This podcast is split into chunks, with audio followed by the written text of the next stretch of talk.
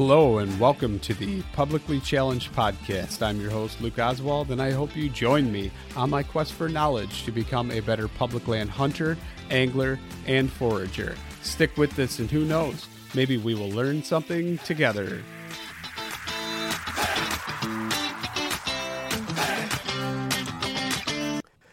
All right, so I am sitting here and I am talking to Tyler Winter. And uh, Tyler, for everybody listening, can you go ahead and introduce yourself so we can get to know you a little better?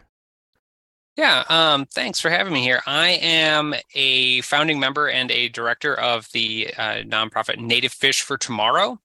Uh, and we're a consumptive conservation organization um, that's particularly focused on uh, our native warm water, for the most part, species um, that have been historically maligned as rough fish or junk fish, or um, a lot of every state has their own own title, uh, some sort of uh, derogatory category. Um, but we're focused on working with these native fish because it's like the it's the lowest hanging conservation fruit like it's the lowest hanging right um, to go from unlimited limits to some limit um, because we can't manage native and invasive fish the same. That's not scientific. It's not sustainable. And so it's a really it's a really simple conservation target. Um, and you know to just go from like unlimited harvest um, and to to promote these fish as a resource. Yeah. So what uh why why would somebody want an unlimited harvest uh on certain fish and not I mean, other than like say they are destructive. I mean, what's the purpose? It's honestly, it's an accident of history.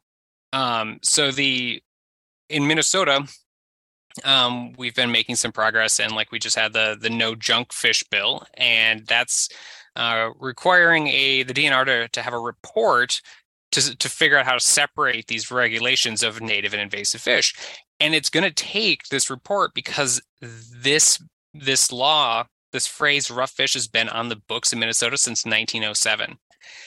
And in the beginning, it included uh, yellow perch, turtles, like all sorts of things. And so it's just been this catch all, right? Yeah. And they, they, you know, things have come off the list over time. Somebody noticed that turtles are not a fish.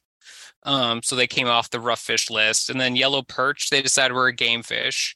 So they came off. And then a couple years ago, um, they took uh, lake whitefish and eel pout and lake herring off because they were, you know, really become like big ice fishing targets. And I think that got helped get people thinking a little bit about like, well, what is this? What is this list? Well, it's literally it's just this catch-all thing where there hasn't been enough time, effort, interest to actually reform this. But over the last hundred and almost 120 years now, this phrase has gotten worked into Minnesota's laws and statutes in so many different weird places that it's literally going to take probably a couple more years just to unwind all of this stuff. Like, uh, there are rules that allow that require culverts and bridges to allow passage of fish, right? Because we all know fish passage is a is a major detriment to to fish assemblages into ecosystem health. Except that they put in there that it doesn't have to allow that if the stream only has rough fish or that it's designed if the structure is intended to block rough fish which is something like that's actually intended you know when they wrote that it was actually intended to, be uh, allow for the stopping of common carp which is an invasive species. But they just used that rough fish phrase because it was already in statute. And so we have to literally before we can do other you know necessary changes and do promoting and actual conservation work we just have to unwind this phrase from all these administrative rules and statutes um, where this phrase rough fish has been used indiscriminately. Um, yeah. and so now we have these you know rules where you know there is no limit on common carp and big mouth buffalo. But they don't say buffalo they just say buffalo. Because they don't need you to think about the fact that there's three different species in Minnesota. Uh, okay. Right. Yeah. Which then gets like it gets into a sort of gets complicated when you realize actually if you actually read the fine print of the fishing regulations, you have to go all the way to page 34 of the Minnesota fishing regulations to find out that one of those species of buffalo is actually threatened. You're actually not allowed to harvest it at all. Which sort of you know that, right? Yeah. how would you know that? Because on page 12, it just says buffalo. And that kind of leads to the the problem, like this underlying problem of this this category, these fish, mainly suckers. There's 17 species of suckers in Minnesota. Um, but then also your ancient fishes, your gar, your bowfin, um, freshwater drum, some of these oddball uh, species, mooneye, goldeye.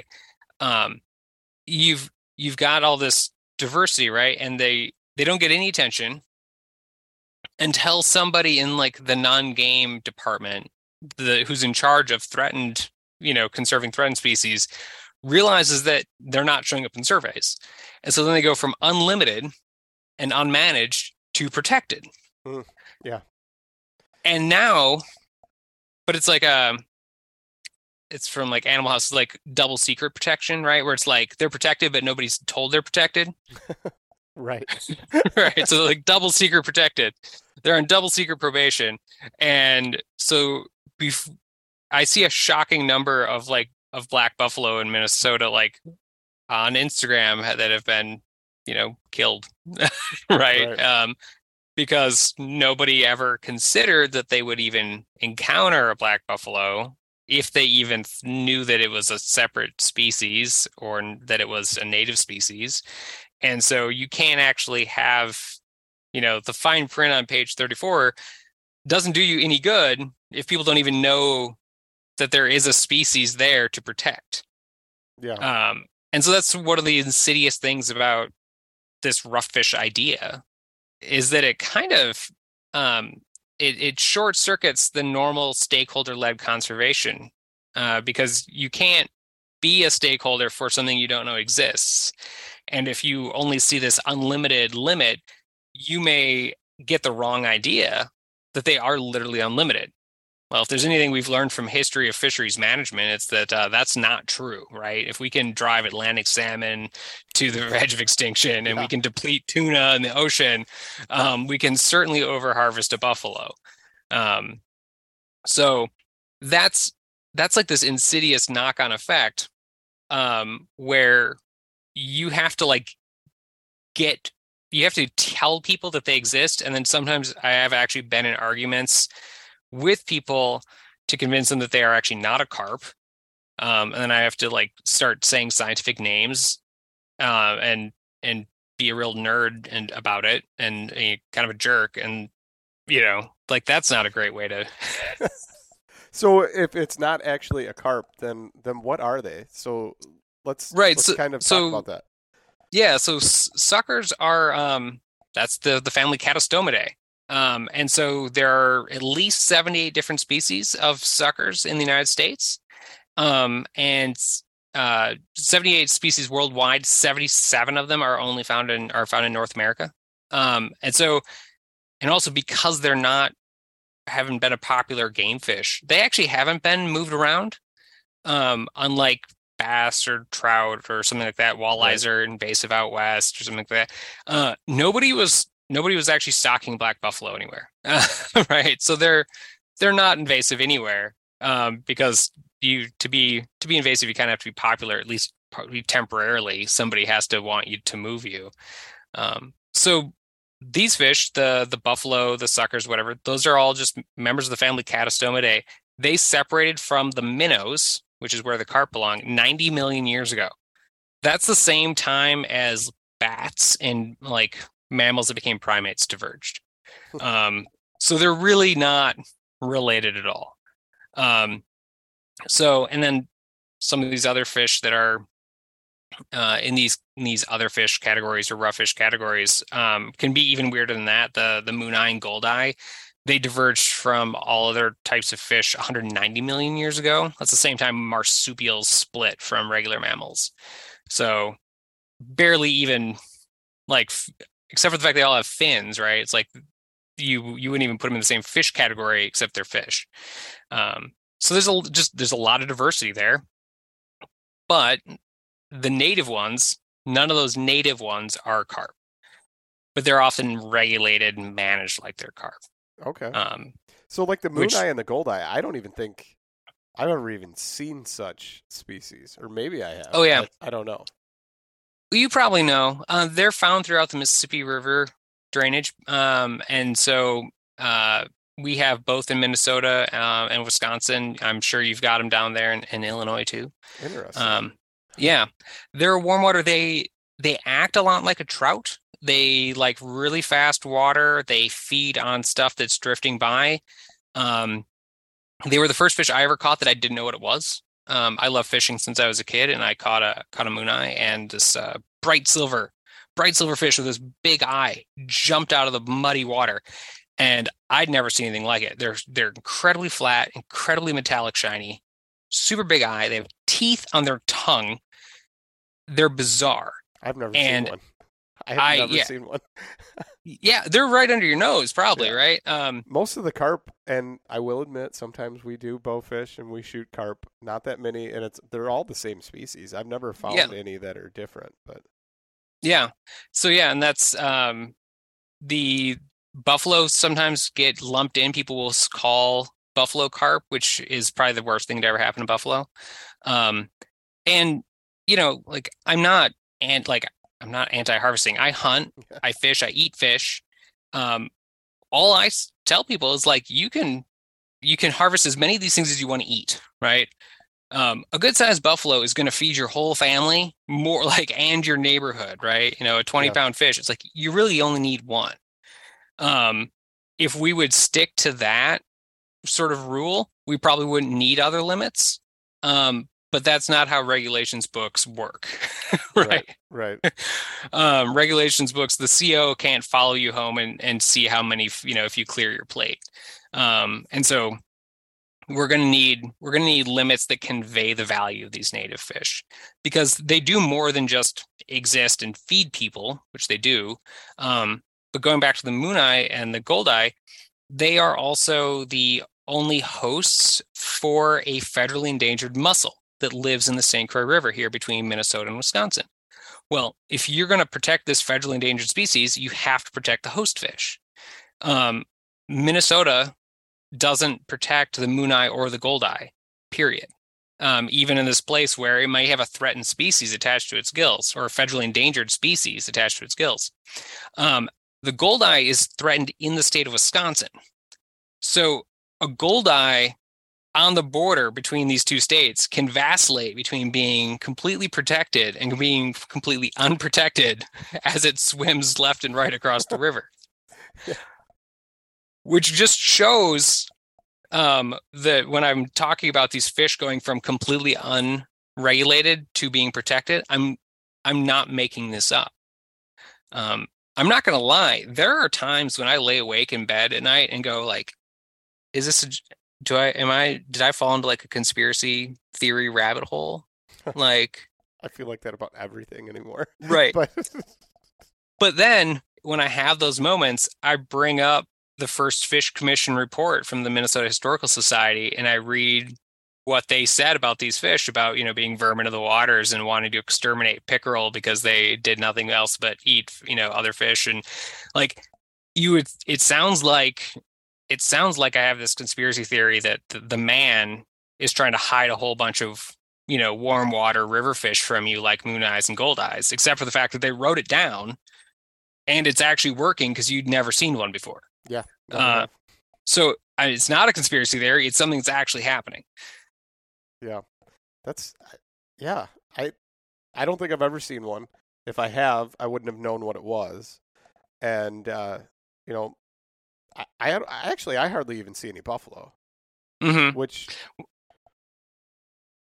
well big mouth buffalo decline after um in historically and recently they've been in decline um facing uh after especially with invasive species um they compete with silver and bighead carp.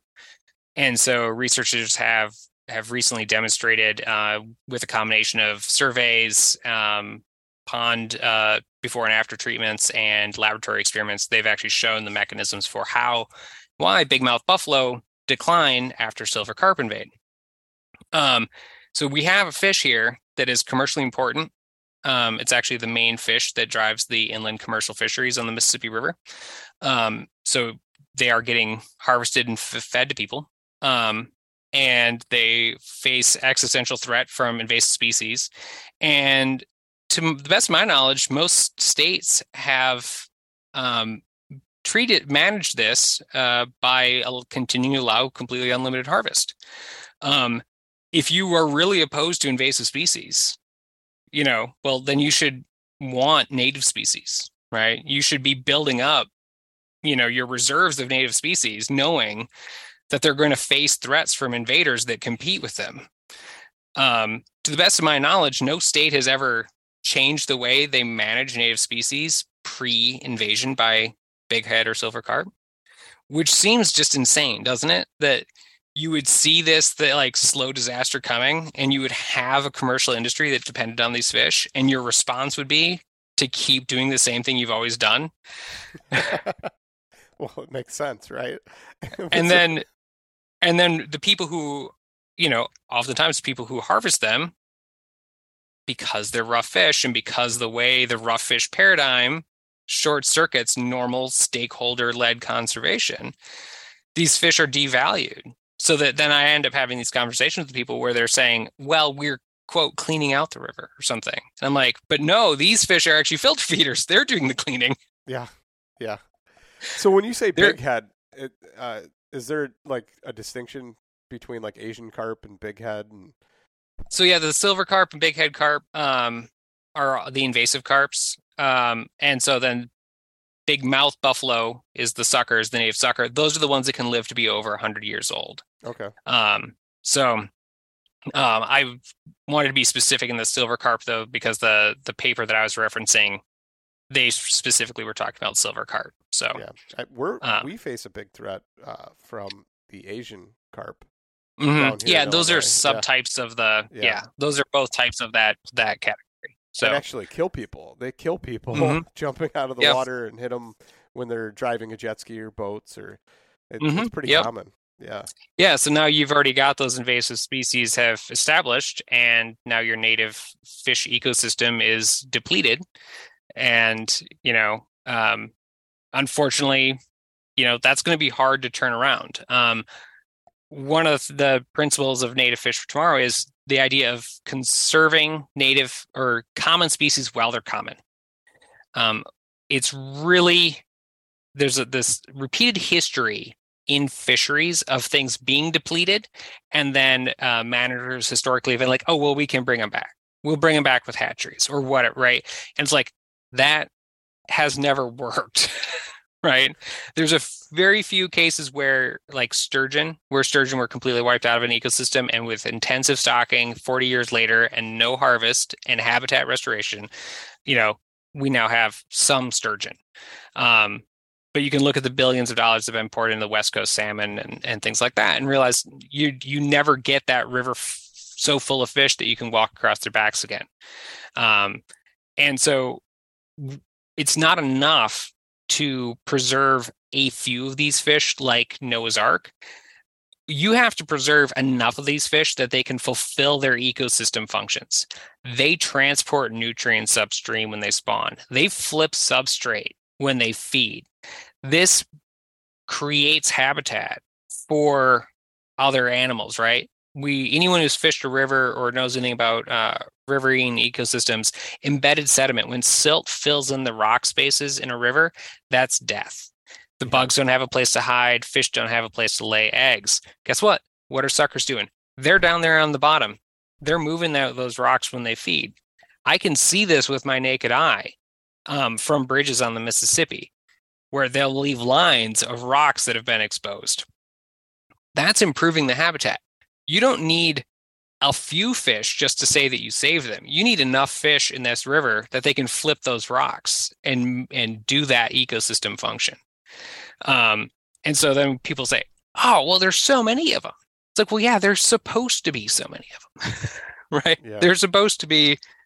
They're supposed to be. Um, nobody when they when you hear the stories of salmon that think you could walk across their back, nobody ever says there were too many right, right. Same thing with uh, herds of elk and deer throughout, right. you know, the Midwest and everything that now don't exist. You know, so mm-hmm. and bison. No, and well. that's one thing in Minnesota, and it's particularly true now that they took the lake whitefish off and the the eel pout lake herring off.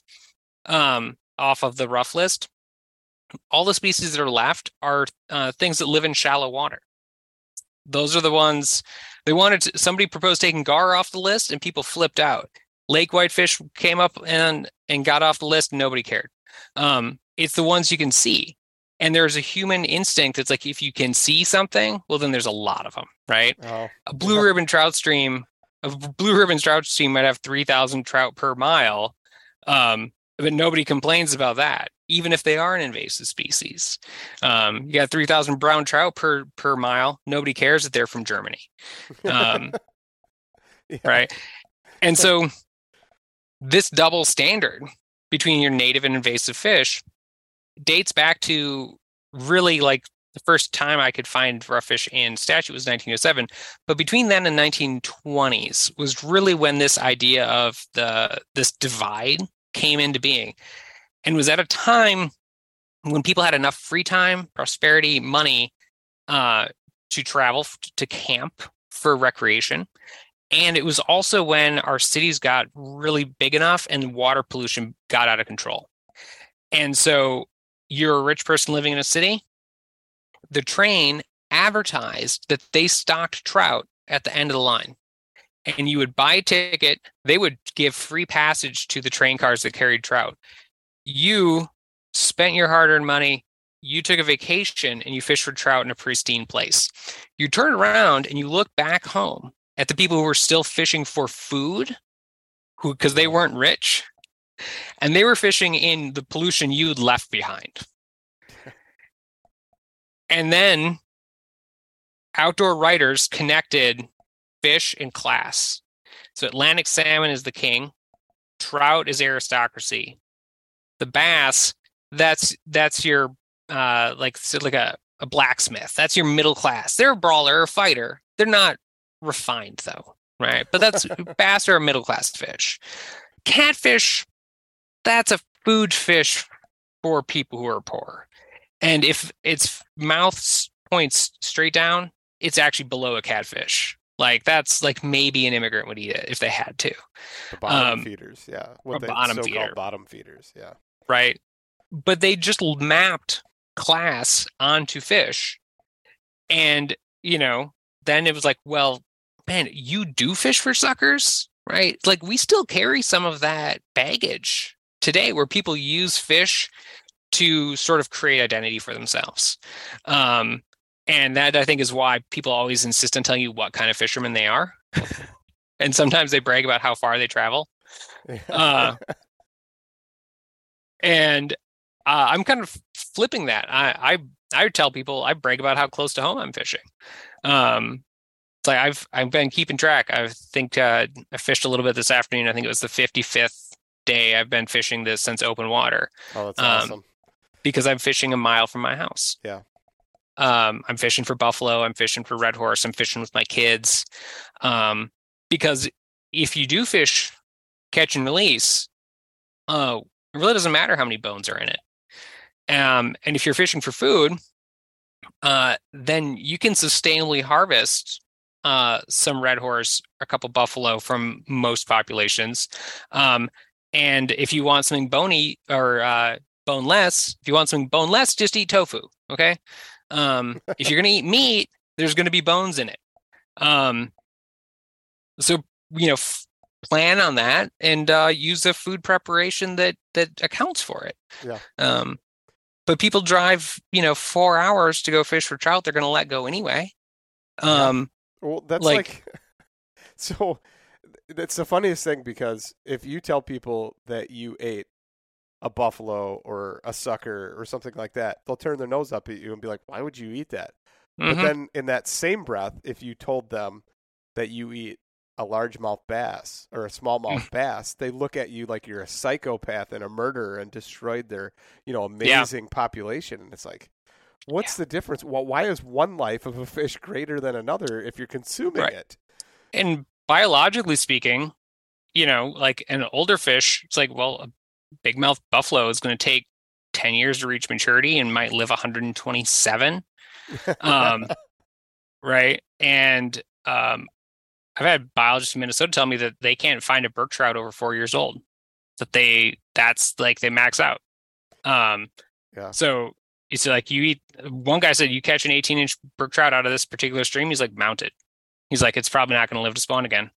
No. Um, right. Uh, smallmouth bass maybe eight years. Right. yeah. Um, it's like yeah, go go for that. Um, you know, eat eat those. But I mean, if you want if you want to eat a buffalo, most populations you could harvest, you know, a buffalo. Some of the populations in northern Minnesota are getting depleted, um, which we're concerned about.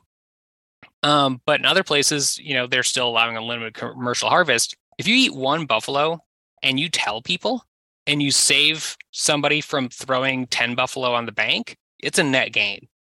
Um, that's consumptive conservation, right?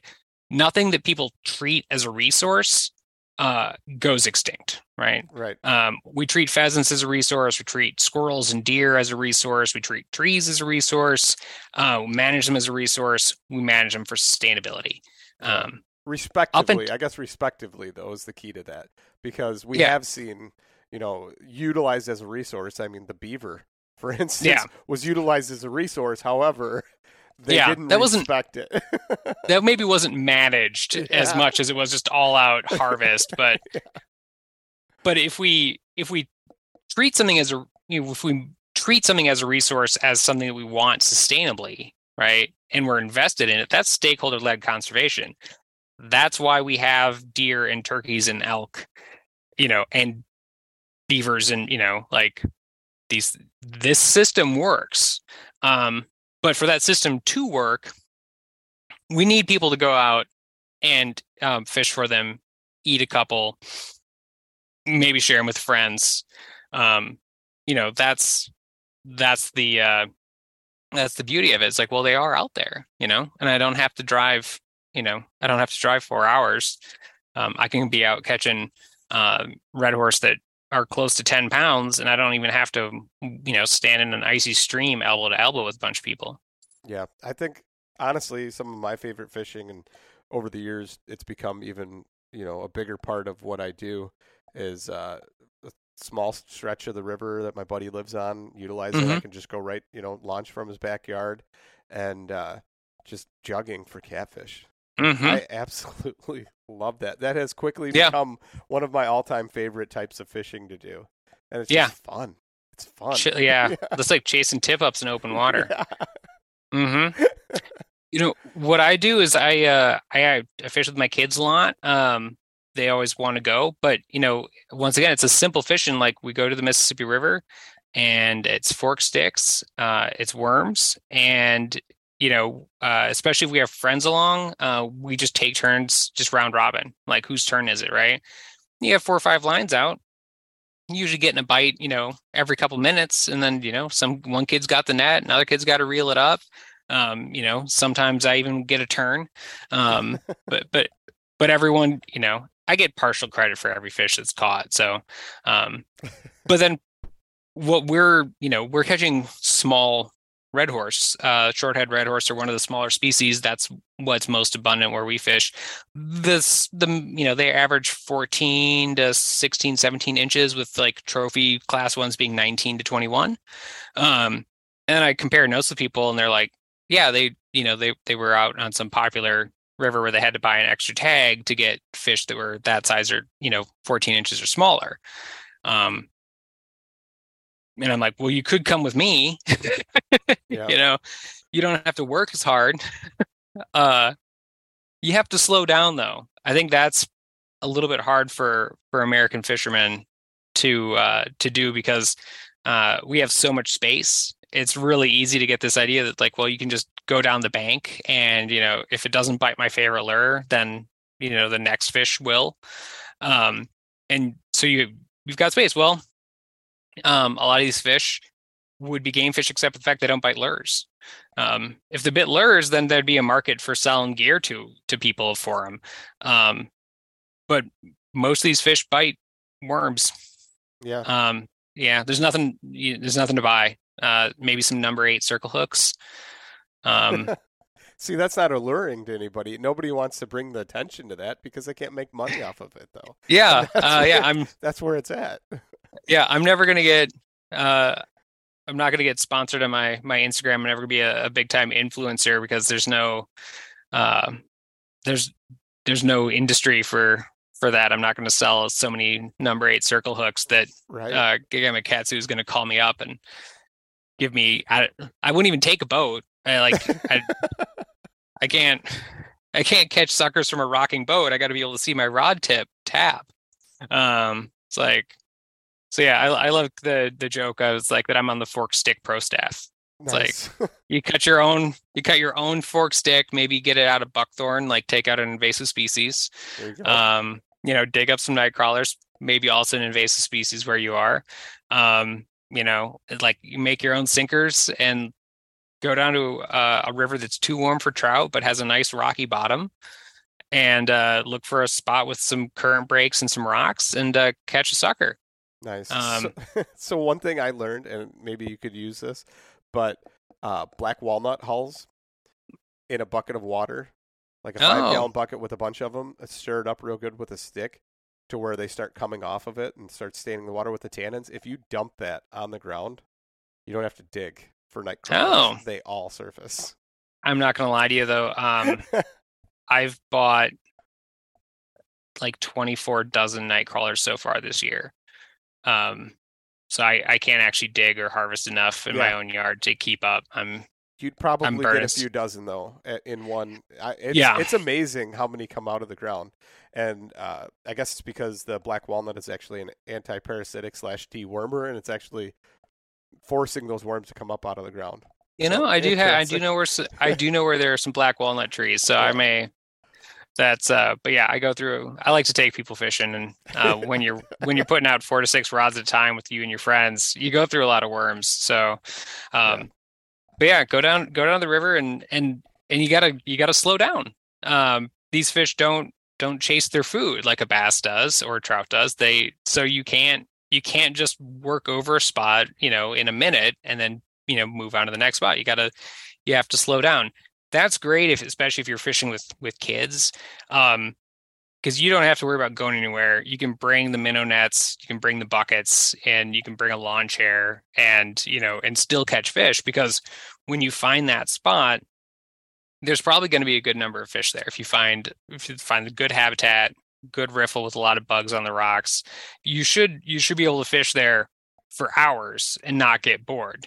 Um, you don't have to cover the whole river looking just for the aggressive fish. So, um, yeah, and I I want everyone to go out. I figure if everyone's fishing somewhere in their their backyard, somewhere close to home, then every every backyard will have a steward, have a stakeholder in it, um, who will and you'll care, you know, about pollution in your watershed if you're going to eat fish out of that watershed if we only aspire to protecting those spots that were prioritized by the trains right Yeah. by like the that that that idea that nature's far away we're missing a lot of stuff that's really close right under our nose Yeah. So where do you typically, uh, like, what is the habitat you're looking for when you are fishing? Um, and then- rocks okay. yeah like you're looking for generally speaking like you're going to find your best stuff um faster current where you're going to where you're getting the the silt and the sediment swept off those rocks so you have that nice clean cobble. Now we all know you want to fish current breaks right? You find your your predatory species like right on that current break right? They want to ambush. And you find your catfish and your freshwater drum like in the slow water of that eddy. Um they're those are the fish that are real lazy. They're waiting for the river to deliver a meal right to them a lot of the sucker species you find in really fast water. Like i didn't catch a lot of suckers until i started fishing on the outside of the break um, and really working like that faster current where you think oh there's nothing going to be out there because they're going to have to work so hard to stay in the current. Well that's also where the food is in a river. That's where the bugs are living on their it, yeah. rocks. And so like i don't get out of bed for less than a half an ounce sinker. Um like and i carry like half ounce ounce and ounce and a half. Um i run 15 pound braid line that gives me a thinner diameter so i can use less weight to hold and i'm still using an ounce um just day to day.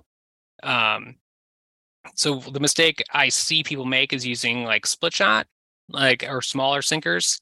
Um, and if you're if you're fishing in that like in that eddy at that like point where the the water's still with a couple split shot, you're gonna get freshwater drum. They're pretty cool fish. Um, good to eat. Um, they eat a lot of zebra mussels though, so I usually let let them go to keep eating zebra mussels. Uh, you'll get your catfish. Um, but if you you really will target that fast, those current breaks, riffly areas with those with those rocky bottoms where you're like afraid of getting snagged, slinky sinkers, one ounce pen- pencil sinkers, put it out there. Don't move it. If you move it, like you're just gonna move it until you find a snag. So like put it out there, make sure you can feel the bottom when it taps, and then just wait for a sucker to come find that. Really? So, how yeah. long do you leave like the sinker from the line? Do you give it like a foot or you... foot to two feet? Okay. You know, if your your worm's getting like picked off and you're not noticing bites, your leader's are probably a little too long. Okay. Um, and if it's uh you're not getting bites at all, maybe it's a little too short. Um, but around a foot's pretty good. If I'm sight fishing, I maybe will go a little bit longer because I I want don't want the fish to see the sinker moving with the worm. Um, but for you know putting uh, red horse on the bank, for putting short heads on the bank to go into fish sticks, you know, sitting on the bank of the Mississippi with a fork stick and letting the kids catch minnows and crayfish and yeah. After years of fine print contracts and getting ripped off by overpriced wireless providers, if we've learned anything, it's that there's always a catch. So when I heard that Mint Mobile wireless plans are $15 a month when you purchase a three month plan, I thought, what's the catch? But after talking to them, it all made sense. There isn't one. Mint Mobile's secret sauce is that they sell wireless service online. They cut out the cost of retail stores and pass those sweet savings directly to you. To get this new customer offer and your new 3-month unlimited wireless plan for just 15 bucks a month, go to mintmobile.com/waypoint. That's mintmobile.com/waypoint. Cut your wireless bill to 15 bucks a month at mintmobile.com/waypoint. Additional taxes, fees, and restrictions apply. See Mint Mobile for details. Eating better is easy with Factor's delicious, ready to eat meals. Every fresh, never frozen meal is chef crafted, dietitian approved, and ready to go in just two minutes, including Calorie Smart, Protein Plus, which is the one I like, and Keto. Get started today and get after your goals. Discover a wide variety of easy options for the entire day, like breakfast, midday bites, and more. No prep, no mess meals. Factor meals are ready to heat and eat, so there's no prepping, cooking, or cleanup needed. Sign up and save. We've done the math. Factor is less expensive than takeout, and every meal is dietitian approved to be nutritious and delicious. Head to factormeals.com slash waypointpod50 and use the code waypointpod50 to get 50% off. That's waypointpod50 at factormeals.com slash waypointpod50 to get 50% off. So yeah. yeah, um, one of the things you mentioned, kind of about habitat, um, and I don't know if you're familiar with like the Greater Kankakee Marsh or know anything about that. Um, No, I don't. So it was like this wonderful stretch of the Kankakee River that went from Indiana to Illinois, and Mhm. they came to an agreement that they were going to clear cut a bunch of it. And it had all these backwaters and sloughs and backflows and just really Mhm. cool habitat with really mature timber on it. And they had an agreement that they were going to clear cut it and use it for transportation of goods between the two states. So Mm. they both started clear cutting a large section of it and straightening the river out instead Mhm. of having all those curves and flows. And um, Indiana pretty much did clear cut it all the way to the Illinois border, and the last second they backed Illinois backed out of the deal. So there's a Mhm. small section of that marsh that's still preserved at the wetland section right on the Indiana Illinois border today. cool. What sucks, and I do mean sucks, is how you talked about the silt and sediment Mhm. filling it in. Well, Indiana started to do a good job, but all the residual that came by is all piling up on the all these curves of this river and creating Mhm. a huge problem. And Yeah. uh, so I think maybe that's partially why some of these fish that I am not familiar with I do not see Mhm. because they don't exist in that Yeah. area because they can't survive. No, and it's um that's one of the things and it's like it's another conservation is communication challenge we have with native fish conservation, right? Particularly like we're talking about these fish that have a history of being maligned um because they don't bite lures because they're associated with warm water which in warm water rivers are associated with urban pollution and you know people who would you know um can't afford you know to to buy fish at the grocery store and so um but so you have that issue and then you have the diversity issue where you have to be like i you have to explain that there's you know in minnesota alone there's 26 species that are on this list. Wisconsin's got their own list. And you know you've got to explain that some of these fish are legitly threatened and you cannot eat one and that the other ones are you know abundant you can eat them. And then the third problem communicating them is that oftentimes they're locally abundant and then m- completely missing from other places. And so, like the mol- moon eye and gold eye might be high, like very abundant in another watershed.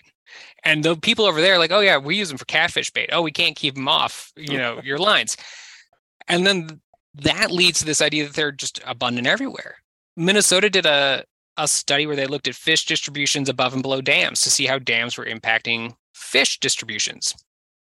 And they found freshwater drum, which is a fish that I at one point was like, I'm so tired of catching freshwater drum, right? Freshwater drum in Minnesota were missing above 60% of the dams that they looked at. That's 60% of their possible range. Like they're missing from, but then when you do find them, you usually find 100, right? They've got nowhere else to go. That's right. And then the problem is then people are like, well, I hate freshwater drum, which is completely unfair. I mentioned before they're cool fish. They're delicious. They taste like their saltwater cousins. They're related to redfish in uh, on the Gulf, right? Everybody loves to eat redfish. Um, freshwater drum are the freshwater version of that. They eat zebra mussels. Over half their diet can be zebra mussels where they're abundant. So that's like an awesome thing. Nobody likes zebra mussels. They are also host to 11 species of native mussels. So they're a native mussel's best friend, and native mussels are the most endangered group of animals in the country. And they freshwater drum can live to be 75 years old. So they're this great resource, and because they're hyper abundant in some places, they get a bad rap. yeah. That's then you're trying to ex- explain, well, actually, we need to you know, if we could do some dam removals, we would we actually want freshwater drum in more places. Yeah, I mean that's kind of common. When you tell people you eat catfish, they kind of even look at you unless it's like, oh, well, you know, where'd you get it? Was it, uh, you know, farm raised somewhere? Where it was, and it's like, no, it's a river cat. And and people are Mhm. like, you eat river cats? Like they're looking down upon you for eating a river cat, and it's like, That's got to be a Like, you- Midwest thing. yeah, I don't, Like- I don't get it. And I mean, to me, I love a big chunk of white catfish meat. Yeah, It wasn't that long ago. I actually kept actually kept a catfish. Was the first time I'd ever actually eaten one as a Minnesotan. Um, really. yeah, like I mean, may, I grew. We ate bullheads um, from southern. I was from southern Minnesota. We ate a few bullheads, um, but I was in this. I was in this, you know, sort of awkward situation where I was actually keeping um, red horse for a fish fry, and I caught a catfish, and I'm about to let it go, and then I was like. I don't have dinner plans for tonight. This fish fry is for tomorrow. and I was Right. like, well, I should probably eat this catfish. But you know, like I was for me now, uh, you know, I eat I eat more red horse than I eat anything else. That's interesting. I, I don't think I, honestly I don't even know if I've even seen a red horse or not.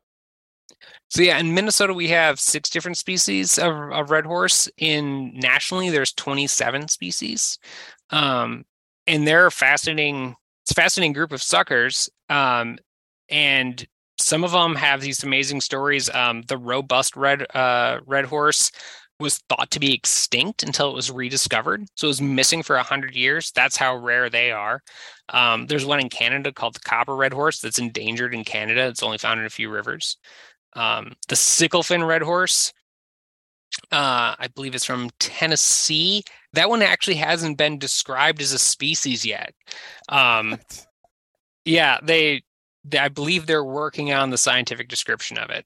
Um, and that one, uh, they called it. Uh, there was a fantastic podcast from the U.S. Fish and Wildlife Service they did about it, and they interviewed people. They're talking about these were salmon of the Appalachians. Like these fish migrate upstream, and indigenous people, First Nations people, would harvest them in the springtime, like when they were available. That's you know, it's almost like we forgot that there was a time when fish was just food and didn't have any other baggage associated with it, right?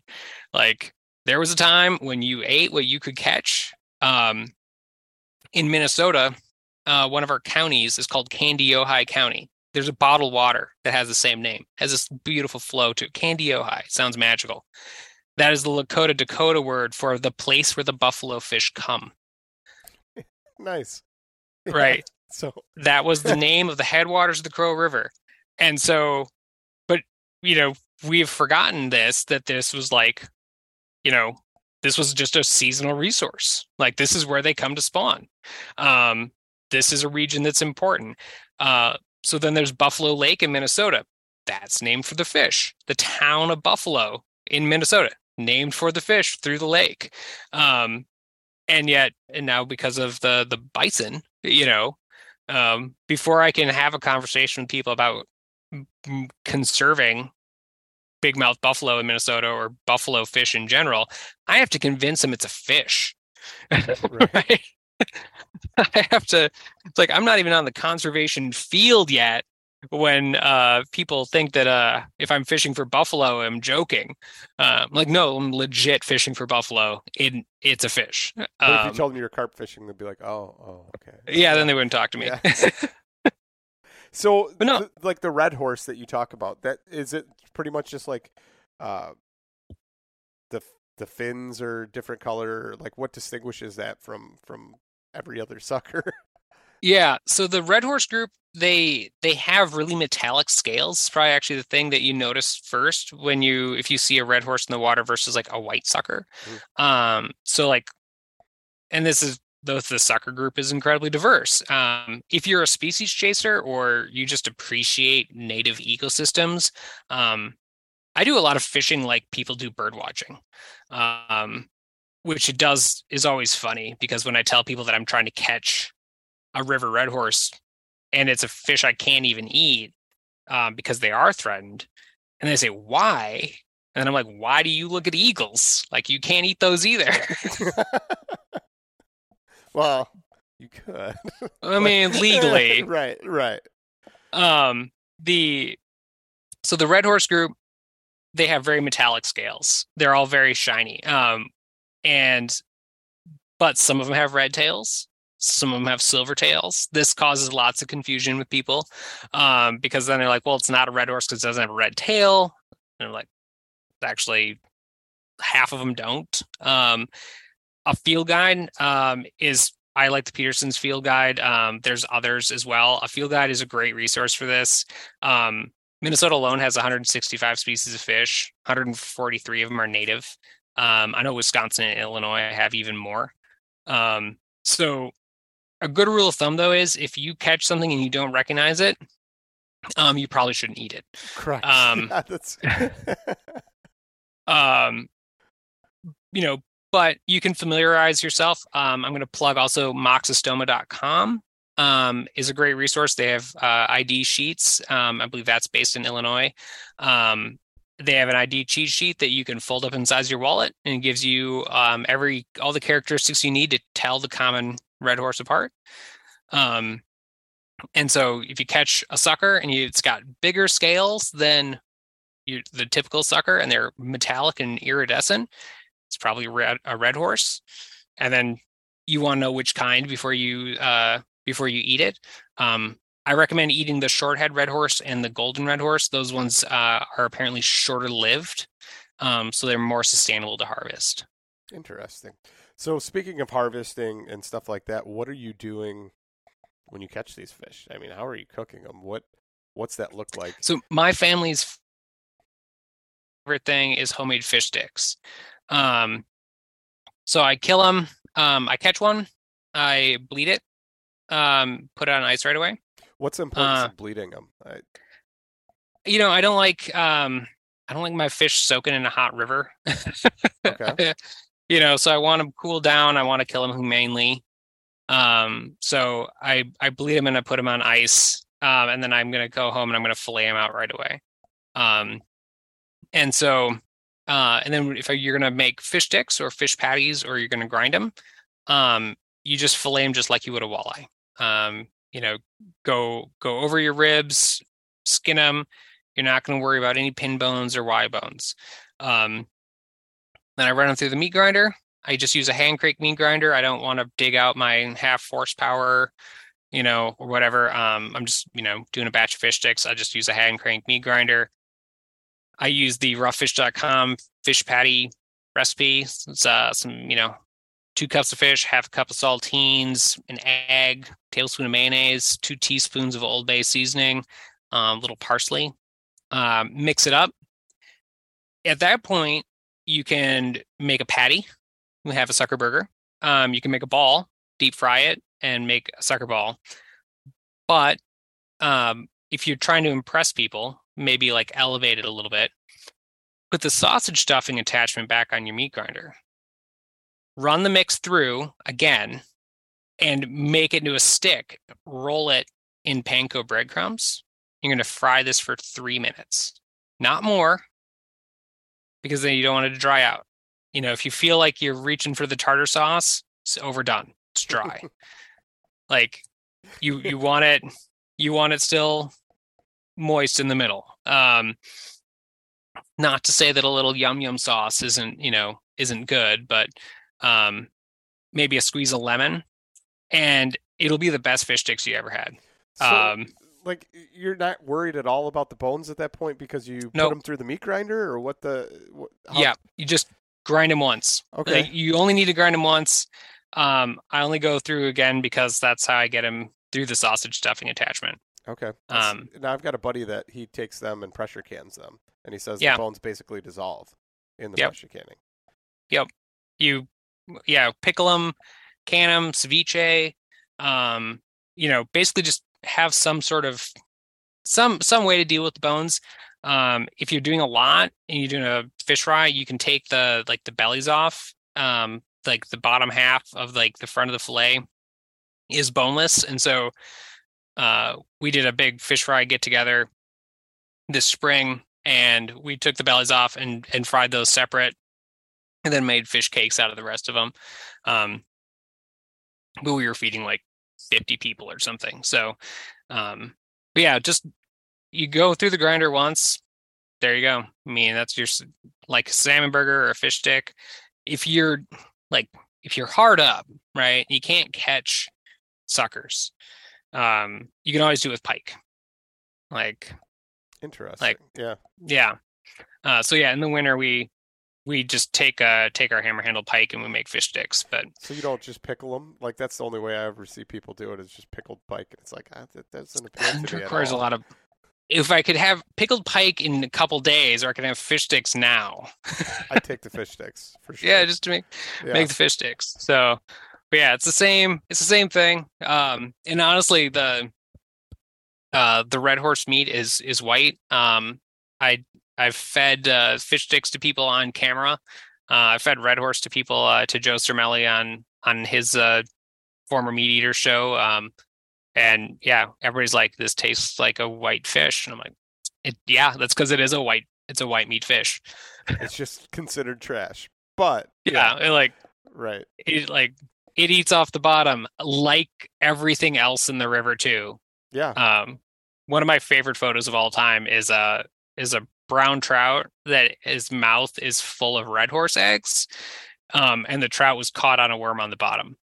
Um, and so you have a so what do you have there? You've got a bottom feeding German fish that's eating the eggs of a native species, and it's like that's literally everything suckers are accused of, right? Like in Yeah. one photo. So, um, one of the things I, I thought of was like, um, you talked about doing them that way, and I've had carp. Don't even know what kind, hmm but they brined it and smoked it, and it was Mhm. It wasn't that good. Like, Yeah. that just doesn't seem like a good way to do it. and carp is a very, I think, is an oilier meat and a redder meat. Um, It was yeah, it was. It looked like a can of tuna that you would open up, right. but Yeah, tasted and- way worse. Yeah. And suckers are just not like that at all. Yeah. There there's a, a lot of white meat on on every sucker I've ever cleaned. Um like they all like and now like I also I donate I donate the the uh, the heads to Alec Lackmann, the scientist who who's done so much the aging research that's discovered big mouth buffalo can live to be over 100 years old. So I'll keep I'll keep fish um never more than I'm going to eat. Um, but I keep fish and then like donate the the heads to him. And because eating red horses, you know, um, both for science and my family loves fish sticks, and then it's also uh, it's a consumptive conservation action. Um, because then when people say you can't eat those, I can say I just did. Um, and so I've cleaned quite a few, quite a few of them. We, I think I've we've made fish sticks at least three or four times so far this year. Um, and yeah, they're all of them shorthead, silver, red horse, golden red horse, white suckers. Um, yeah, actually, there was in the was in a Minnesota paper this uh, spring. We uh, photographed with a stringer of a stringer of suckers, and the the author uh, the author took home uh, suckers and made uh, made sucker patties himself for the for the article. So um, yeah, that's So do you um, ever do you ever cook them any other way? Have you ever tried to take them and like uh, shallow fry them or anything? I've like also that? had them. I've also had them. Uh, there's a trick. The you can also cross hatch them. Um, you want to make cuts really close together, and then like your buddy was saying with the the uh, pressure cooking, um, dealing with bones, you want to get your cuts close enough together, and roll them in a little bit of you know cornmeal, or I like Wondra flour for a little fish breading. Um, gives it like a, almost a tempura um, sort of crispiness of uh, batter, but the thinness of breading with the Wondra flour. Um, fry them hot in oil. You kind of cross hatch them both sides, and that'll soften those bones. Um, so if you don't want to get out the meat grinder, um, Right. but yeah, that's I get more requests for fish sticks. So I like it. um, I'm a, yeah, Maybe I'll have to yeah, try it. Maybe I'll have to go find some some somewhere. But well, yeah, hey, and if you do, here's here's the other thing too, right? Is because then sometimes people will, you know, uh, maybe give me a little flack about like, well, I'm only catching suckers or something, and it's like I can catch, you know, whatever. Like I go, I do lake trout in the in the spring. I go to the Boundary Waters to do a wilderness lake trout trip. Uh, I catch bass if nobody's looking. Um, you know, I catch pike in the winter. Um, but the fish that are really keep me interested and like keep me coming back as an angler are these these fish that don't chase lures, right? Like these are fish that you need to have a fine presentation to because they're not motivated to go chase something down, right? Um, you've got to drop it right on their nose because there's a lot of other bugs for them to eat in the river, right? Yeah. Um, they're not waiting for one meal a day that you're going to, you know, trick them into to having. Um, and so, like, those are the fish actually that I find the most interesting as an angler. Um, you got to slow down. You got to have be finesse. You got to be like on your game a little bit. Um, you got to be in the right spot, or you're going to wait a long time for your for a sucker to to do it. So, so I encourage everyone to go out and like give these fish a little bit of a, a fresh look as an angling challenge as well. And you might actually be like surprised, like um, I've I get messages on Instagram when somebody gets a a red horse or a sucker on the fly rod, you know, and it's like that's a great accomplishment. And they'll tell me, you know, they're like, I got however many trout today. I've got however many whatever. I got a sucker, right? So so how are they catching them on the fly then? Like uh, what what's the practice there? What what are they doing that that actually Um, appeals to them that they can get it in front of them? if you're very like if you have perfect conditions and you can see like they will turn to look at something they will like be visually curious they have a lot of taste buds on their lips, and um, so they expect their food to taste good. So most of the time, they won't take a fly. Um, sometimes they're aggressive, and you get lucky, um, and they'll turn and take it and like hit something that's like has to be going pretty slow on the bottom. Um, you probably have to be able to see their reaction to know that they're doing it. Um, but I think it speaks to the fact that these fish are actually challenging to catch. They're actually fun to target because you can't catch every one. Um, you know, like that's you know, it's like I use worms because I wouldn't catch any if I didn't. Yeah. Um, some fish take finesse, some t- fish take some bait, and some fish take both. Yeah. Um, Now it makes like- me wonder. I don't have so I have a creek in my backyard. Um, Mhm. It's it's always got water in it flowing. It's I mean Yeah. it's low now. Well, it was low because we were in a pretty serious drought. But I've never seen any in there. But then again, I've never looked for them, and chances are they're in the deeper edge of the Mhm. faster moving water. So that's probably also- why I've never seen them. could also be very seasonal. So, like in the springtime, water's usually a little muddier and higher, and harder to see. Right? Yep. That's all. One thing all different suckers have in common is they all migrate, uh, which makes them more susceptible to dams as far as like um, habitat degradation and impacting their populations. Um, but some of these native suckers, like the blue sucker, can migrate 300 miles. Holy cow, that's Right. impressive. So even uh even I know personally from fishing one river over the course of a summer, uh, a wadable river, that they're like silver red horse there in the spring and they're gone in the summer all the way out, right? That's a 10 mile stretch. So your little stream in your backyard might have suckers for the spawning season right away in the spring. You might have two weeks or something like that where you've got the best sucker fishing right in your backyard. But those same fish, even, you know, a, a short migrating species, they might be going back five, ten miles back to a larger river for the rest of the summer and then the winter. And then they're Yeah. going to migrate all the way back up from those wintering deep holes out on a main or main river, a larger river.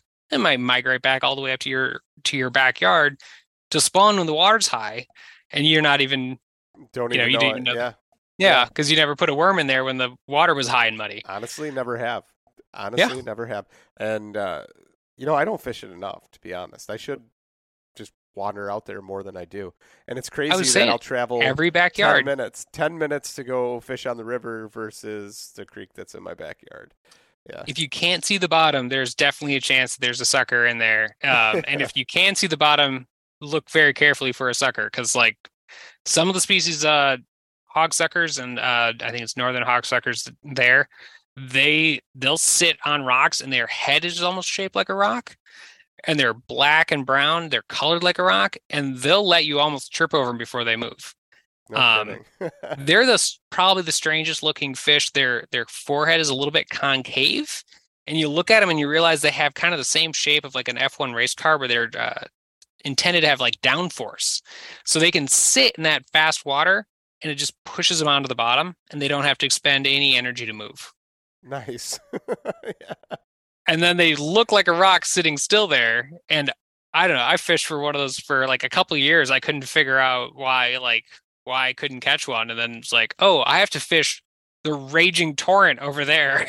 No kidding. Yeah. No, Oh. the first time I ever saw catfish in there was uh, just recently. So it was like two weeks ago.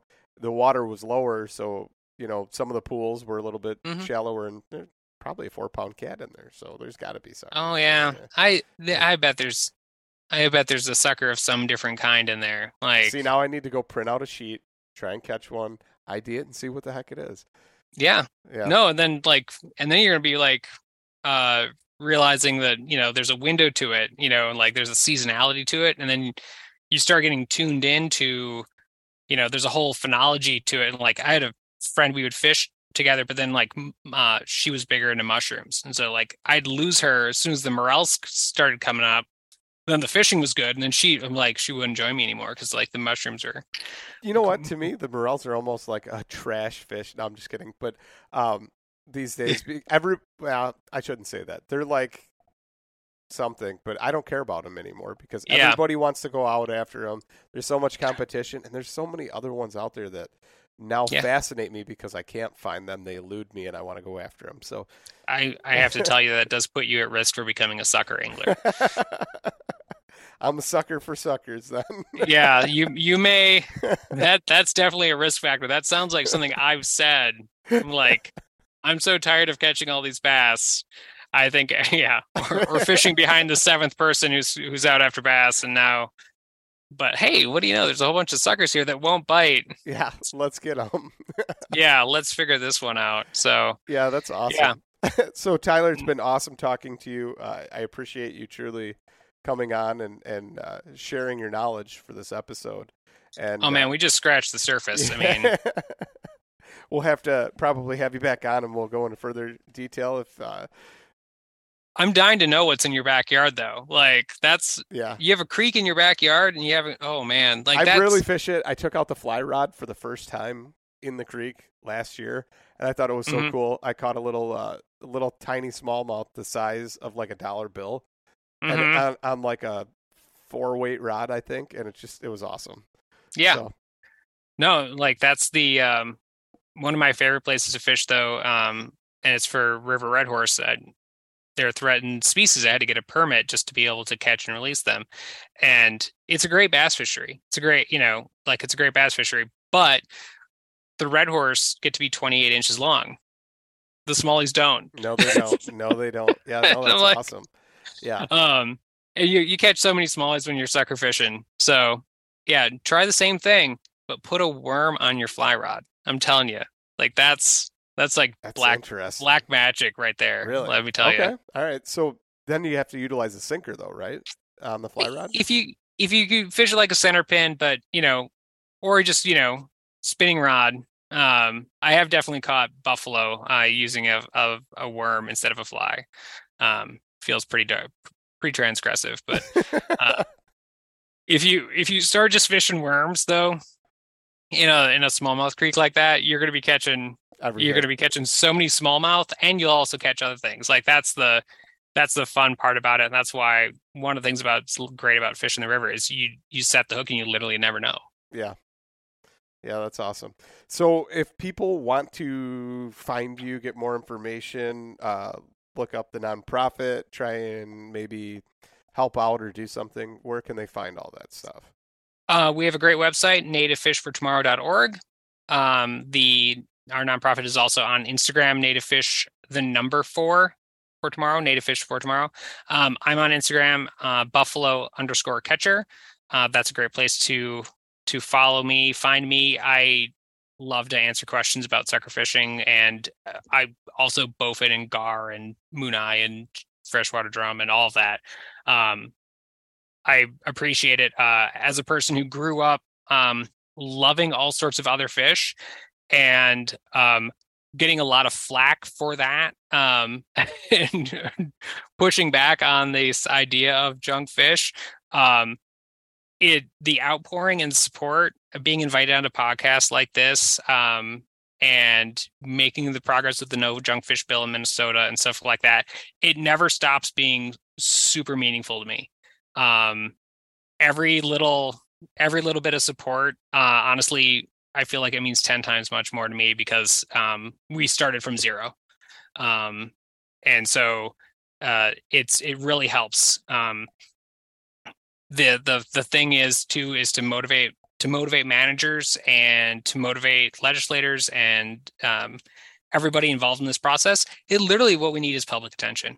Yeah. um and so it's maybe sounds corny or whatever but like likes comments i mean like that that literally does that's where we're at now where name recognition and public support makes a difference for these things because then i can go to meetings and i can say these you know everyone wants this to happen you know Yeah. these people support this No, I think that's great, and the fact that uh, you're you're pushing for that, and honestly, that that mindset overflows into everything, and I don't know how all these things have gotten such a stigma that they have. hmm And it's crazy to think that somehow, some way, it got lost when they were all connected to us, whether it was the fish or even plants. I mean, you look at like hmm milkweed or or even lamb's quarter that grows everywhere is Yep. Way more nutritious than any type of spinach you could possibly buy in the store. Yeah. It's free and abundant everywhere, especially in your garden. Yep. And people Yeah. are like, "Oh, it's a weed. You got to spray it." Why? we should have we should have opened with that. Yeah. That's the whole thing, right? like if you understand that weeds aren't weeds, then you understand that trash fish aren't trash fish, right? Because Yes. it's like the same mentality of replacing a native thing with something that someone a hundred years ago said was better, right? Like pull this lamb's quarter because you're planting spinach, and it's like, Yep. and you know that that's a backwards way to do it. Absolutely. Yeah. Same thing applies to fish. That's where we should have started. well, we're here now, and Ah, I think we that's a- got there. I think that's a great conclusion, though. I, I mean, really, what better way to wrap it up? Because it's true. I mean, we just need to bring attention to other people, and hopefully, this does that. So, Right. Uh, native ecosystems are superior to invasive ones. Absolutely. If it's terrestrial or aquatic. yep, one hundred percent. It's been awesome There you go. talking to you. Have a wonderful Hey. night, man. It's my pleasure.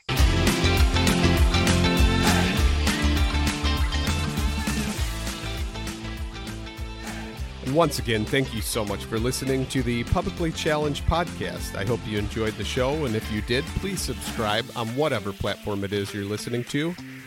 Also, if you could leave a review, that would help us out. And you can check us out on Instagram or at publiclychallenged.com.